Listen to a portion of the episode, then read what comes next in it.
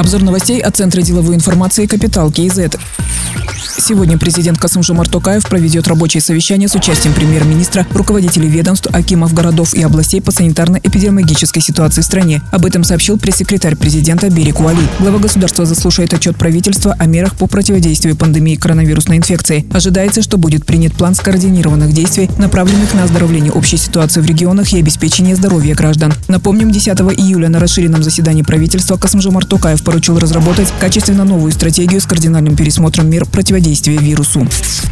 Антимонопольное ведомство потребовало от 19 автозаправочных станций снизить цены на дизельное топливо. Срок исполнения составляет 30 календарных дней со дня получения уведомления. В отношении тех, кто не снизит цены, будет начато антимонопольное расследование. Большинство АЗС досрочно исполнили уведомление и сообщили о готовности снижения цен. Снижение составит от 2 до 5 тенге за каждый литр в Нур-Султане, Алматы, Шымкенте, Кызылординской, Жамбылской, Туркестанской, Алматинской областях. Qazaq Oil, Gas Energy сообщили о снижении цены не только на юге, но и в других регионах страны. По внесенным уведомлениям в адрес Sinooil и Гелиос имеется срок исполнения, пояснили в агентстве.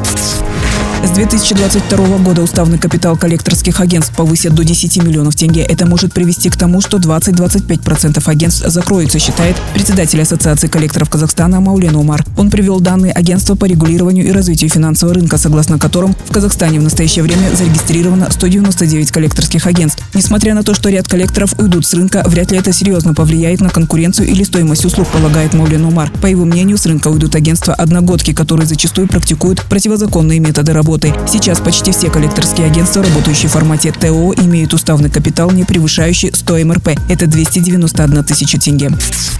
Столичные предприниматели не согласны с ужесточением карантинных и ограничительных мер, которые были введены с 17 июля этого года. Об этом сообщила пресс-служба Национальной палаты предпринимателей по итогам Зум-конференции с руководством НПП, представителями Акимата, санитарных врачей. Директор палаты предпринимателей города Нурсултан Алмат Джунусов отметил, что у большинства предпринимателей сейчас сезонная активность. Ужесточение ограничительных мер влечет за собой снижение деловой активности, разрыв логистических цепочек, задержку сдачи строительных объектов и, как следствие, задержку платежей по кредитам, налогам, выплатам зарплаты, банкротство и создание теневого рынка. Для недопущения негативного сценария Атамикен предлагает внедрить проект АШИК на всех объектах МСБ. Это предложение поддержали руководители предприятий и заявили, что готовы соблюдать все меры профилактики и продолжить работать.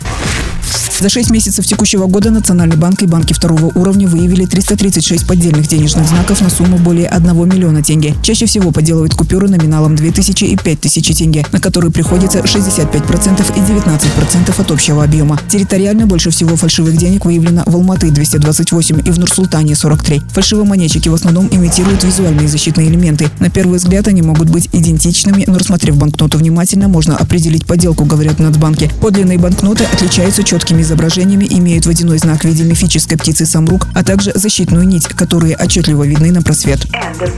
Другие новости об экономике, финансах и бизнес-истории казахстанцев читайте на Капитал Киезет.